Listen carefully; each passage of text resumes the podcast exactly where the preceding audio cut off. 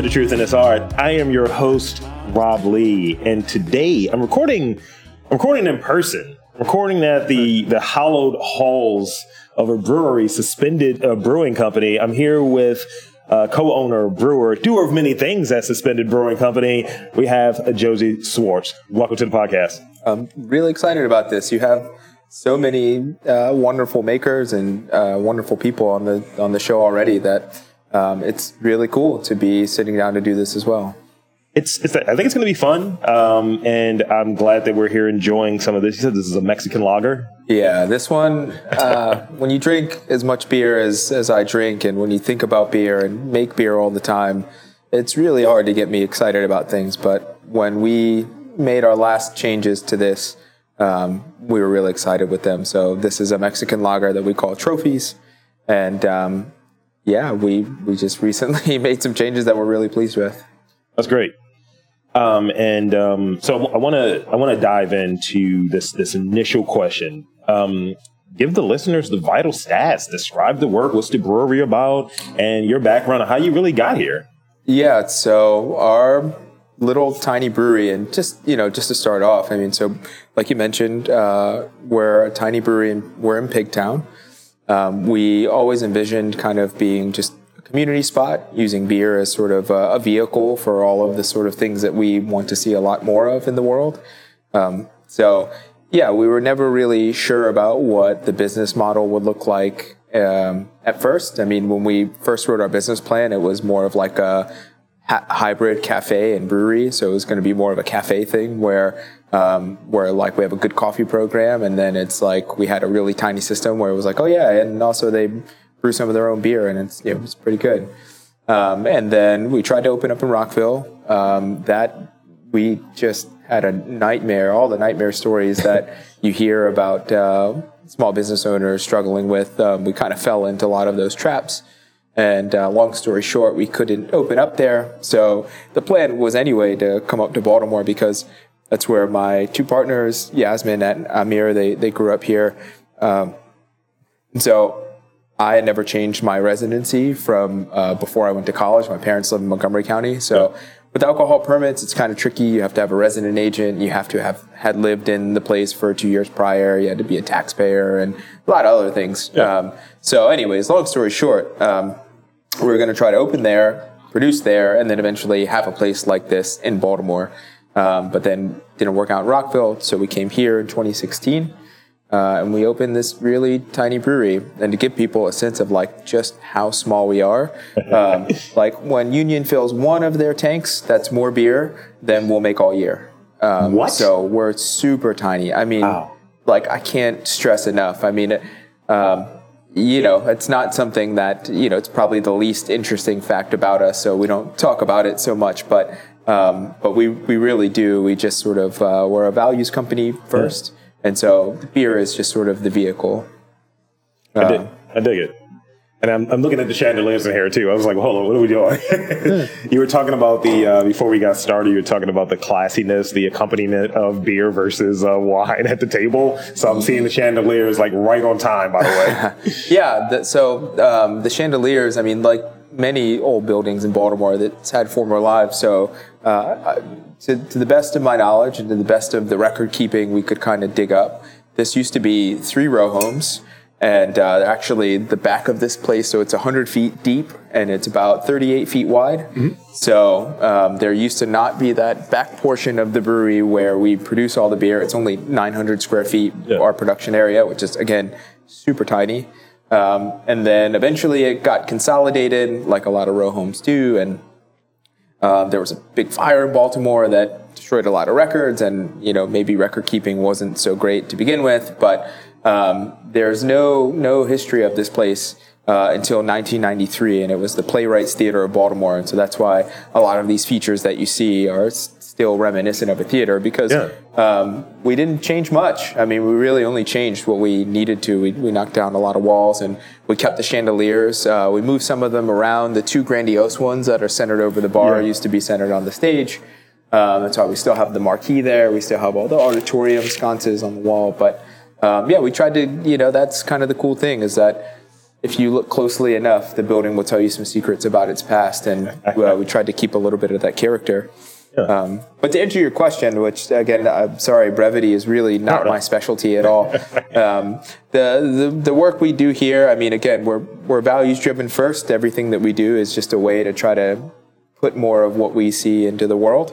Um, part of the reason we wanted to come to Pigtown was for that. There was no breweries here, and um, beer can really be a hub of community. They can be a center of community, and you know we've uh, hosted everything from you know weddings. You know there have been I think maybe five or six people that have said I do in this space, um, and it's so nice to see it all done up and.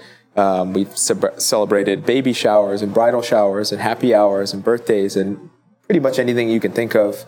Um, so again, we're uh, a community focused and sort of like a you know values company that tries to use beer as that kind of vehicle to get that message across. But um, in terms of what we make, um, well, we have a five barrel brew house. Um, we um, make lots of different beers. Um, we have recently kind of uh, settled into making a lot more mixed culture beers, and so that requires a different type of yeast, um, like a different genus called Brettanomyces, um, which brewers kind of call it a wild yeast. It's found everywhere, Yeah. and um, so a lot of breweries don't use it because it's very resilient and um, it's not as docile as a regular brewer's yeast. Um, and so the difference is that why we love it so much, in addition to making carbon dioxide and alcohol and um, all the other lovely compounds that brewer's yeast can make, uh, it can make acid. So Ah. it can make a um, sort of like lambic. The lambic Belgian brewers are the ones that really learn how to lean into that and harness those type of flavors to make a beer pleasantly uh, acidic. Sure. Um, and so, yeah, so we try to learn that very rich history and tradition and carry that flag and um, try to lean into these beers that bigger breweries really wouldn't be able to do it as much and in the same way. Yeah. Um, and so that's that's what we've been leaning into lately. But you know, again, we're a community brewery. We need to cast a wide net. We need to be able to please a lot of palates. And so um, I like drinking lagers myself. So we make this um, lovely, crispy Mexican lager. Um, we do hoppy beers. In fact, even though we're not what I would call a IPA forward brewery, uh, hoppy beers are about 50% of what we sell, um, which is, you know, blows my mind every time I see that because I feel like we make so many different things that are not hoppy beers. But, um, but yeah, we're happy to make whatever makes people happy. And then, um, to be able to do the the mixed culture and the wild stuff on the side is is like another kind of cool feather in our cap, and we try to do it too to put a cap in the feather of Maryland beer and Baltimore beer, and just to be able to do something um, that not a lot of other brewers are doing. It it what I'm hearing is uh, one great stuff. Two, uh, it, it's this. It's almost like this idea when someone's like, "Oh, I'll do two for you, one for me." Is kind of that, Yeah. In terms of like kind of stretching it, and one of the other things I, I've I've heard in there, the community focus, right? So, you know, I, I shared with you before. Uh, I had uh, Sarah on from Mobtown, and I've had uh, uh, Davin on from um, Charm City Books, and that's that's one of those other things. It's like, yeah, we're a business, we're this, but we're a community space. That that is that that focus there, and that's really important because you know Pigtown wasn't always the spot where people were were coming and hanging out, and it being so close to ballparks and so on, not everyone always felt welcome. So hearing this kind of theme of community, it's really great to hear that. Yeah, and you know, I'll, I'll kind of piggyback on that by saying, uh, again, part of the part of the lore of Pigtown was that we, you know, we we were all UMBC graduates, so um, we went to UMBC. We have plenty of friends that live in Baltimore, and um, we had a handful of friends that lived in Pigtown, and they kind of um, gave us these insights about how strong the community is here, and um, and you know that was very appealing. And then again, like like like we were talking before, Yeah. Pigtown is one of the neighborhoods, like so many other neighborhoods in Baltimore, that gets looked over way more times than it should. And you know, it's like um, we were talking over before. People see all the amenities around Pigtown on a map and think, "Oh man, this place is going to blow up!" Like Yeah. all the universities, the hospitals, the exits and entrances to 95 and 295, and the baseball stadium and the football stadium, and the you know less than a mile away from downtown. And Sure. you know, for a long time, people really only came here to park for free during game days. um, and so, you know, it's it was really like a no brainer for us when we felt how strong this community was.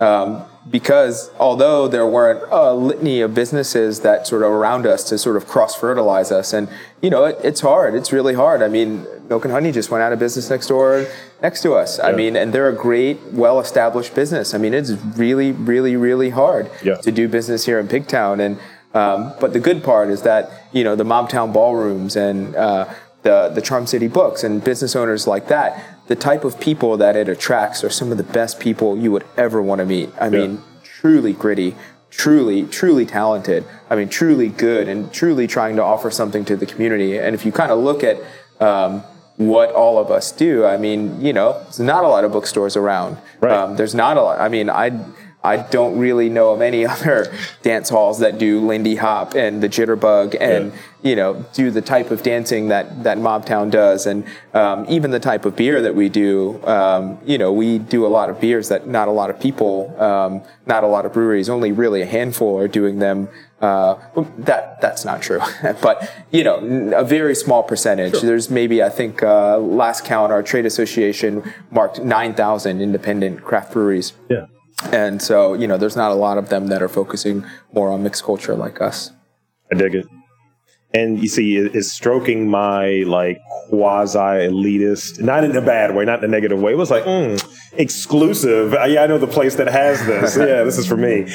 Um, so for for those who who who aren't really getting it right, speak on the because so I, I think that there's this balance between entrepreneurs and creatives and they put themselves into their work. And I really think there is a creative and artistic sensibility here. What, what is the mission? Um, ultimately for suspended and um, how does that connect to you uh, you know as the person here yeah um, again you know i don't want to sound really like a broken record here but um, we are a values company first and part of what that means is the mission is to really demonstrate that you can be a business that can do well by doing good. You know, in a world that, you know, excuse my language, but that says fuck you for trying a lot of times. Um, you know, it's, it's a, the world is very cold. Yeah. And so a lot of times when you look under the hood of a business, it's terrifying to see what you find. You know, you find out that the leadership is full of bigots or sexist or chauvinistic people or, yeah. you know, people that just don't don't care about what what the impact of their business is or anything that comes that is downstream of them or upstream of them. And so you know it's like it's it's so important because if you're like me, I don't come from any vast sums of wealth. And so, everyday citizen one, two, three, our superpower is doing things consistently every single day. It's looking under the hood of all the products we're buying, of all the businesses we're supporting. Because, you know, even if you're casting your ballot, however often, whatever frequency of local or state or even, you know, federal politics, sure. you know, that's just one piece of, you know, the everyday citizen. But we buy things every single day. We put food on our plate, you know, two, three, four, five times a day. So, um, so that's the thing is that as everyday citizen, one, two, three, that's our superpower is that we get to support companies that are doing work that is in line with our values. And so it not only makes a difference, it makes all the difference. If you take a lifetime of that stuff, and a lot of people too, like we are um, a nearly waste neutral company. We specified all electric equipment so that we could buy clean energy and use clean energy. And, um, so people ask me all the time, like I painstakingly rip packing tape and anything off of a box because I know that uh, so we compost here, yeah. and that we can so we can compost that box, and it takes me a long time. I, I spend a lot of time uh, like with waste management, and people ask me, like, dude, the world is doomed. nobody, nobody really cares. Right. Like for every one of you, there are countless numbers of other people that literally do not care. And you know, and I tell people, well, that's exactly why I have to care so much. Right. Is because most if most people don't, then you know, it's like it's so important to do. It's it's kind of silly and maybe like unsatisfying of like a philosophy, but you really have to like from an emotionally sober state, look at yourself and say, well, what can I do? Yeah. Like, what's, what's my impact? Descartes, uh, I believe it's Descartes. He has a saying where he says, before man tries to conquer the world, he ought to conquer himself. Mm. And there's, it, I think that's so powerful because, you know, there's so many things in the world. I mean, again, it's a cold ass place. Yes. And it's a lot of things are upsetting. And when you look into things more, uh, the more open you are to acute suffering. Uh, when you look under the hood of your favorite clothing maker that makes your favorite shirt and you find out that it's made by little kids in Bangalore that don't get a bathroom break. I mean, it's like devastating to see it's everywhere. It's inescapable. Um, you know, if you really understood the carbon footprint of what everything was happening, or even the um, the ecological cost to society, and you know about who's really paying the cost of those things. Um, you know, some of the poorest people in the world that don't even have building codes and things like that that are really going to feel the impact of uh, our decisions and the lifestyle that we lead. Again, it's like if you if you look under the hood, it is rationally depressing. However, um, it's very empowering to know that there is so much that you can do. There's a lot that we can't do, but there's so much that we can do. Absolutely. And, and I like that where, you know, values are the important. That's, and that's why I kind of hammered on it. Like, yeah, you know, just put it out there because I think a lot of times people miss it. They, they do something because it seems like it's it's cool, not necessarily here, but just people in general, but not understand why you should do this, why you should buy local, why you should maybe not eat meat and beef and all of as much as you do because of the impacts that we all are facing Yeah. you know and that, that notion i agree with is you know fuck you for trying. That's that's the thing. It's it's a real thing and it's almost like we make fun of effort. We make fun of the That's attempts right. to do something and that should shift. That should shift and having that really expressed for the for the folks that'll listen to this maybe they have something like oh this is how i can do that. Because we hear in a very the very like broad thousand foot view do less of this and so on, but not in which ways. And even something like you, you said there a moment ago, it might feel like ridiculous, but I'm rem- removing tape now. I'm Yeah. removing labels. I'm Yeah. breaking down those corrugated boxes. It's hard. It's really hard because you have to do all of these things in good faith. You have to do things. You have to do goodness for goodness sake. And so, you know, um, you know, I guess to tie in a little bit about like why we call ourselves suspended. Yeah. So there was a practice. Uh, it's over hundred years ago now in Italy. So uh, I grew up in Italy, uh, mostly Italian. I'm also Filipino, and um, so Italians are very uh, proud to say first cafe was in Italy, uh, in Venice in particular. And so, like at the time when um, espresso machines were first making their debut, um, it was quite a luxury for somebody to make you a cup of coffee. Yeah. And so the practice was, uh, it's called cafe sospeso, suspended coffee, um, was that if you were to walk into a coffee shop, you could order one cup of coffee, but pay for two, suspending the second for somebody less fortunate. And the, the beauty of this is that it's so socially elegant, right? It wasn't like, hey, you look like me, so I want to help you out. It wasn't like, oh, we go to the same church, so I want to help you out. Uh, you know, wasn't wasn't any of these sort of donor recipient type of dynamic like I want to help you because I get this warm glow and it makes me feel good mm-hmm. or I'm going to donate money and put my name on this wing of a building or something like that. It was truly paying it forward. You didn't know whom you were going to help. Right. Somebody less fortunate could poke his or her head into the shop, catch the eye of the barista who kept a track behind the bar, and if there was something in suspense, the, the barista would just quietly nod, craft Yeah. a cup of coffee with the same dignity, and serve it like anybody else. Yeah. And so, you know, again, that's what we're trying to do here. We use clean energy. We're nearly waste neutral. We do really cool things with water efficiency and water conservation. You know, it's like we cry out for some of the social things that bother us and things that we sort of think that we can nudge people in the way that we kind of feel that the world needs to be nudged a little bit. And so these are all the things that you can do and you can do it in a way that's clean and with a smile and you don't have to put your sympathies on parade and condemn people that don't want to join. You know, we can just more or less say, hey, we make a really cool product. Um, we make really cool beer. You should come check it out. And ho- oh, hey, by the way, here's why you should feel really good about drinking this beer.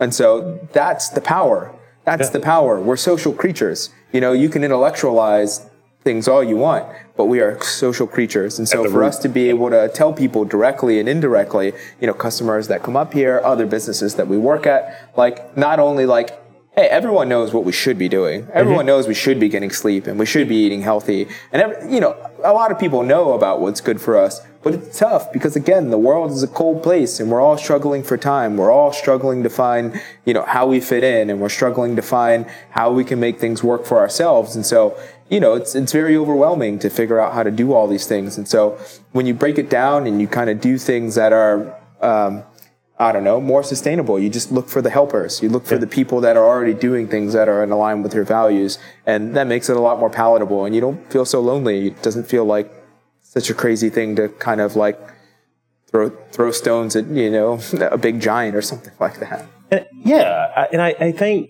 you know, the, the example that you provided around the etymology of the name, that's, that's great. The, you know, suspended coffee, that, that's, that's dope. Um, because, I think often when someone is doing something that feels they're, they're saying it's paying it forward, it's just an ego stroke. And, I, and I'd like, Right. literally, you're like, eh, you know, my name is on this. So, you Right. know, really give me credit. Yeah. You know, or, you know, only for black people. It's like, no, whoever Yeah. comes in here who's under this banner that wants this. Um, so, yeah, that's that's big. Um, so I want to ask about this. Uh, so you, you've been here and you're in the, you're within the scene, right? So describe the food and beverage scene in Baltimore. From your standpoint, what do we do great, and what do you want to see more of? Oof. Uh, I don't. I'd like to just cards on the table. I'm vegan, so you know, I have a very uh, self-imposed restrictive diet, and so I'm very limited on what I feel like I'm qualified to speak on. um, so, and I'm also. You know, like many of us, I'm a creature of habit. We have our favorite things to eat and our favorite go-tos and things that kind of work with our lives. Um, so I honestly eat mostly at mom's. I eat uh, I eat salads all the time. I think mom's naked lunch does salads really, really, really well. Rousing endorsement. yeah. Um, you know, when I want a treat, I go eat uh, tofu a tofu bra at Ekiben. Yeah. Uh, when I when I get to reward myself, um, I go eat Brussels sprouts at uh, Heritage Kitchen with uh, for for Chef Ray. Um, so I really uh, and then Mera Collective. Um, they just they're so accommodating and they make such delicious food. So. Um, yeah, I, I I don't feel like I'm qualified to speak on the food and beverage scene, uh, but I will say that um, you know the beer scene is is getting so much better, and there's there's getting uh, like in terms of the number of breweries that are coming in, and you see like a lot of all boats rising when that happens, you know, because we make a very specialized product. And so it's sort of this micro Silicon Valley quasi cross fertilization thing Yeah. where, you know, um, the uh, some friends of our friends at Diamondback, their mill, their mill burned out and they needed to mill some grain, so they came over here. One time, my barrel my barrel wand broke, which is a very specialized tool, and they let me borrow theirs.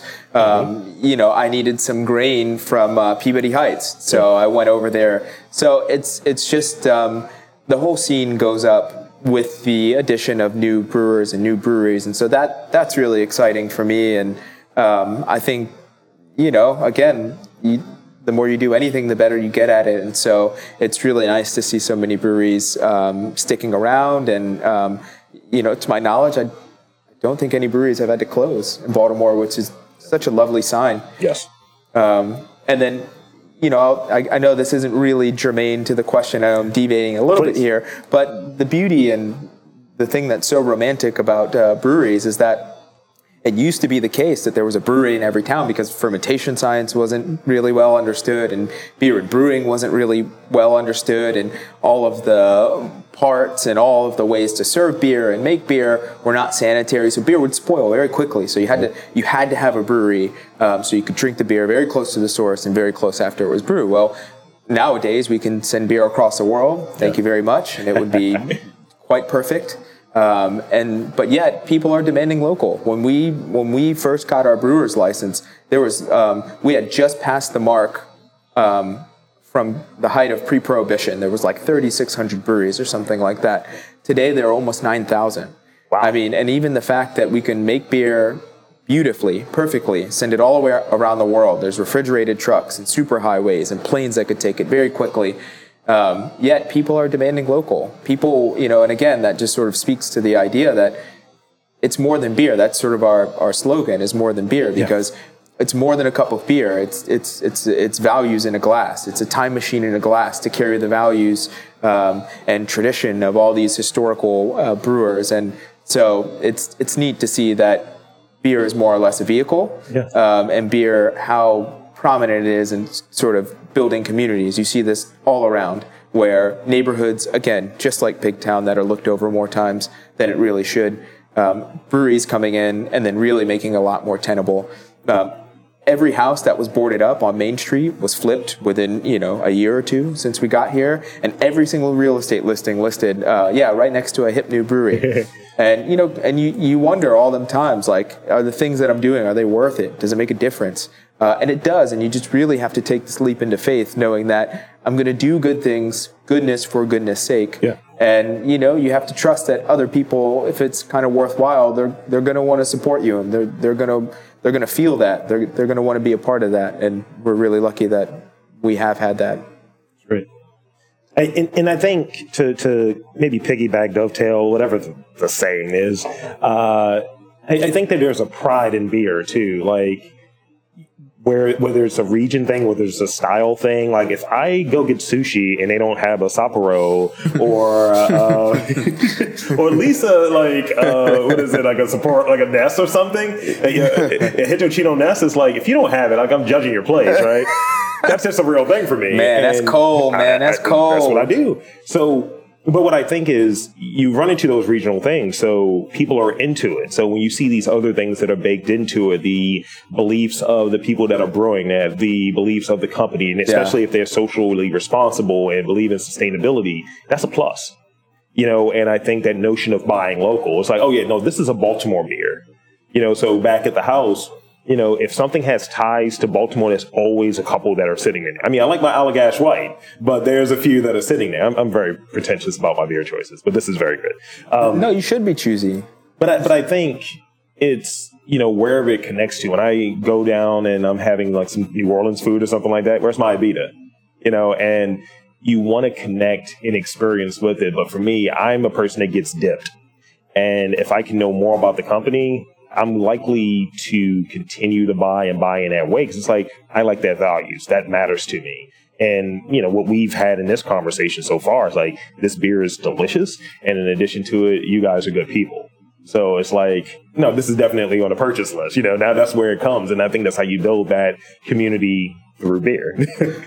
Yeah. Um, and you know, just to make a comment earlier, um, piggybacking is the right word. We're in Pigtown, so you know. Thank you. Uh, yeah, I, I totally agree. I mean, uh, I'm a huge fan of Allagash. I think Allagash is up in the pantheon for me. I mean, they really, you know, even Allagash White, that was such a crazy thought back in the 90s to have your flagship beer be a Belgian wit beer. I mean, that was unheard of. I mean, if you think about sort of the history of beer, um, well, beer is as old as um, really anything that humans have been doing in, in sort of a concerted effort. I mean, there's a lot of historians that posit with very good evidence, and as a brewer, I'd like to believe it, um, that our society looks the way it does because of beer. So that we left a hunter and gatherer scene to cultivate crops for an agrarian society so that we could grow them for beer. Well, why beer? Why not wine? Why not mead? Why not, you know, spirits or something like that? Um, well, when you cultivate crops for beer, um, you also have household and staples like bread and soups Yeah. and things like that. And so um, beer really has been influential. Um, and then, you know, just to tie in a little bit more of like our logo. So our, our logo is uh, it says suspended at the top in cursive. Yeah. And then below it, there's um, uh, hop and then two crossed um, stalks of barley and then another hop. Um, and so it's a play off of an old symbol uh, from just a network of symbols. So as the world was moving and you had nomadic people, you had people emigrating, you had people um, like being forced to emigrate, you had people, um, you know, settling and um, well, there was no Twitter, there was no electronic communication, so you had to communicate through symbols. And so they had symbols for um, whether or not it was safe to camp at a certain spot, or whether or not if a house um, they would put a symbol out if they would offer like room and board for work or something like that. And so one of the symbols, uh, it was an O, an X, an O with a squiggle on top, um, was that the water was safe to drink. Because again, that was another reason beer was so popular throughout history because Water was never guaranteed to be free of bacteria. And so, I mean, you know, we kind of laugh about it now, but I mean, water was ratchet. I mean, if you drank it and you started feeling some stuff, Yeah. you know, you could get really, really, really sick. Yeah. Um, and so, if you had drank the water and you didn't die, um, again, it was another example of blind benevolence where you didn't know whom you were going to help. You just put this symbol up because you drank the water, it was safe. And then, even as another play, as sort of like a safe place to drink, I mean, we try to be that as well. Yeah. We try to be extraordinarily welcoming for everybody because, you know, people deserve that. Absolutely. and uh, you know, as you as you touched on earlier, uh, the world can be cold. So having places that are are safe spaces and they're feeling intentional in that way, and it's like, look, are you down for the for the thing? That's all that we really care about. You know, are you down for you know like. Or do you want to be here? That's kind of like the thing at the end of the day, and everything else is just like that's that's your business. Come on in, hang out. You know, Yeah. this is this is for community. You're a part of the community. Exactly. You know, and again, you know, like the history of so many crafts and trades and, and businesses, well, you know, brewing is no exception to that. I mean, brewing is really hard. People say, well, it's not rocket science. And I say, yeah, it's just every other type of science. you know, it's chemistry, it's biology, it's microbiology, it's like biochemistry, it's uh, physics, it's, you know, and so uh, having the means to production, Yeah. having the means to distribution, having the means to um, get a loan for all this capital equipment, having being able to get an education in science, you know, all of these were very exclusive to a very particular demographic of persons, and so you know we're conscious of that. You know, like like the history of our country, like the history of so many places, it's really uncomfortable and really despicable in many many spots, and so uh, we try to create an atmosphere that sort of um, well, the the whole industry is largely already built. You know, a lot of white dudes are going to drink beer no matter what. Yeah. And so we try to build space for all the other marginalized groups that don't really feel included um, when they walk into a brewery. And so I think you know that that has been changing quite a bit, um, and it's really nice to see all the changes. Um, but you know, we try to again try to be part of that small dedicated group. It's of, of this choir singing very loudly for um, things to change. All right. So I have one. Uh, I have one last question for you before I get to those rapid fire questions. While, while we're over here enjoying our beers and you know making a connection here, you know, I feel like we're suddenly become boys here. But what I'm going to do is piss all of that away with Okay. these rapid fire questions, just Yeah, so you let's know. do it. So, but I'm going to hit you with this last one first. Yeah. Education and training is all about rules, in my opinion, right? Um, and I find that once you understand the rules, it's easier to break them or revise them. Uh, for you, what are some of the rules that comes to mind for you? Maybe in entrepreneurship, because I understand you said science is, is, you know, every science is in is in the brewing process, what have you. So when it comes to being an entrepreneur in that space, what are some of those rules or a rule that you were told this is how you do this, and you're like, I'm not going to do it that way.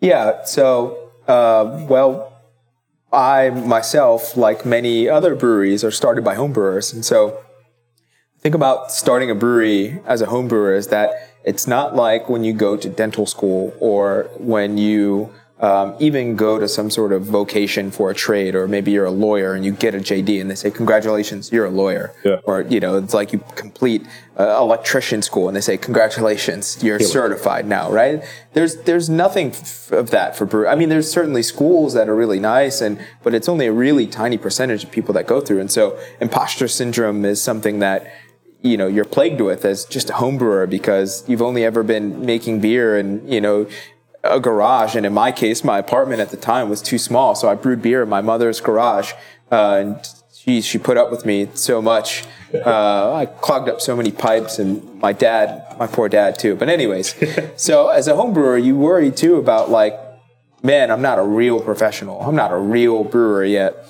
And um, you know, you find out quickly that really everybody is struggling and everybody is trying to figure things out. And um, even though breweries make the same product, they do them all in different ways. And so I just try to keep in mind uh, that I don't know. I mean, sanitation is is is the closest I've come to religion. like, um, and so you know, just trying to have good standard operating practices, um, and so that knowing that we don't have the instrumentation and the tools to be able to verify some of the things that we would like to verify. Um, so we just have to have really good practices and have good faith in that. So yeah. on the brewing side, that really is, you know, my North Star, my guiding light. Yeah. And I think in general, like as an entrepreneur, it's like you just have to understand that business is really, really, really hard. Um, there's a saying that I really like from uh, F. Scott Fitzgerald, where he says, the telltale sign of a first rate intelligence is the ability to hold two opposing ideas in mind at once and give them equal weight.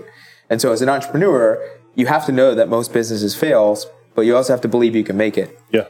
And so um, I just tell myself that if this is what you want to do for the rest of your life and what I what I do want to do for the rest of my life. I mean, at least now, maybe I'll change, but um, that you just have to stay on that road long enough. And there was like, there's a great Coolidge quote. I won't even attempt to uh, to try to to say it, but I'm paraphrasing here, where he basically says, "Look, if you're talented, if you're smart, um, you know, if you're rich, all of these things, it doesn't matter. Like, there's plenty of examples of uh, educated derelicts. There's plenty of um, he said, uh, unrewarded genius is almost a proverb. Yeah. And so he says, look, if you want to do something, if you want to make a difference in something, or you just want to make something, he said persistence, persistence yeah. alone. The, the slogan press on has always solved problems and always will.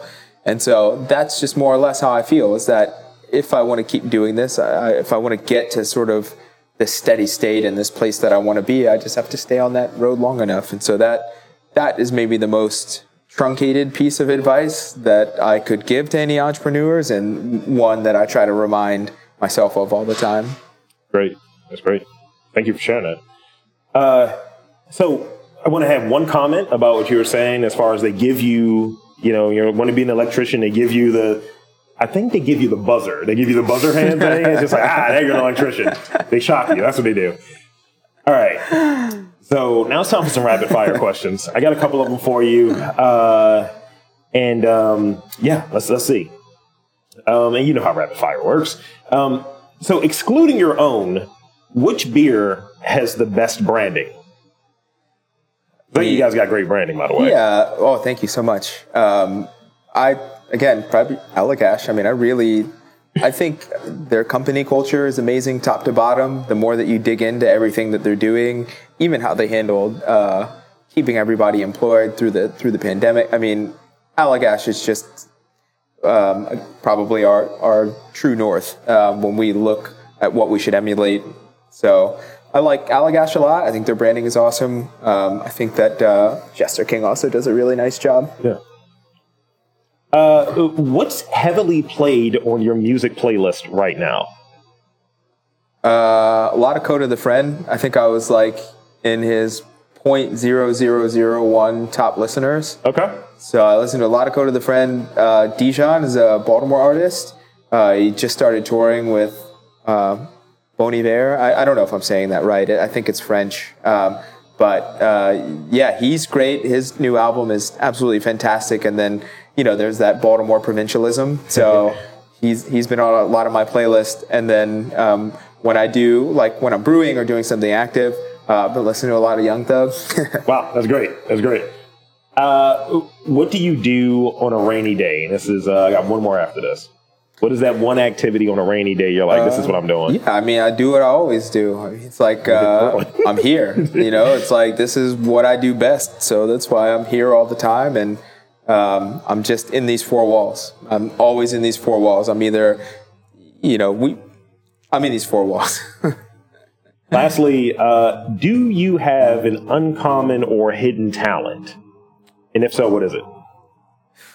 You could juggle? I feel like you could juggle. You're a juggler, aren't I you? I can walk on my hands really well.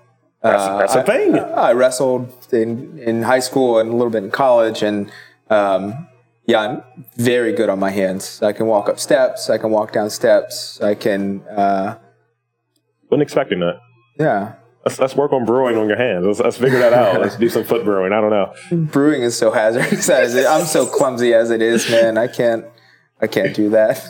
So um, that's pretty much it and all I have for my questions. But I want to thank you for being on this podcast. And two, I want to invite and encourage you to tell the five folks where to check you out, check out Suspended Brewing Company, all of that good stuff.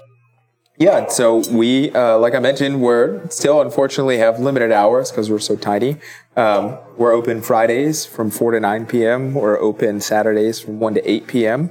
Um, and we also distribute to a lot of really cool places. We distribute to Leora and Double Zero, which is a really awesome pair of uh, vegan restaurants on Light Street. We do the house beer. I'm so flattered and I'm so excited that uh, Clavel lets us make their house beer. They have one tap they have one beer on draft and they've chose to kind of rock with us and we're so honored to be able to make that beer. We, we do a really exclusive, cool mixed culture beer on, tap for them and it's so exclusive we don't even have it here. um, so we're, we're on tap there. Uh, we're on tap at the ballroom. Um, we just started distributing to Lighthouse in Canton. Um, we distribute to a lot of really cool places. So, um, yeah, I would say check out our website as to where we distribute to, so that if you would like one of our beers, but we're not open, um, you can uh, you can check us out that way. Otherwise, I really strongly encourage people to come here to the brewery. I mean, the the brewery is like feels good to drink a beer here. We make sure of that. Our staff works really, really, really hard to make sure people really love what they drink um, and I know this is supposed to be rapid fire, but the, the last thing I'll say is just maybe the coolest compliment we've ever had. We had some people walk in here, and you know, I could kind of tell people. I have a blueprint of sort of who's who's been here before, who hasn't. I see him kind of looking around, and uh, so you know, I greet him and I welcome him, like, "Hey, how's it going? Um, you know, let me know what I can get you." And then uh, they said, "Well, uh, what do you guys have?" And I said, "Oh, well, we're we're a brewery. We, make beer." I said, "Oh, okay." Um, and I said, "Is this your first time?" He said, "Yeah." Um, some friends recommended it to us, and I said, "Oh, they didn't tell you it was a brewery?" And they said, "No, they just told us it was a really nice place to hang out." And I think that was maybe like ego right. aside about the beer. You know, that was the coolest compliment we had ever gotten, and so it feels really good to drink a beer in here. Please come. Um, we would love to have you. Uh, tell them the website and the address. Yeah, suspendedbrewing.com. We're at 912 Washington Boulevard. We're in Pigtown. Pull up, folks. so there you have it for um, Josey Schwartz of uh, Suspended Brewing Company. I am Rob Lee saying there's community and booze in and around Baltimore. gotta look for it. Come through.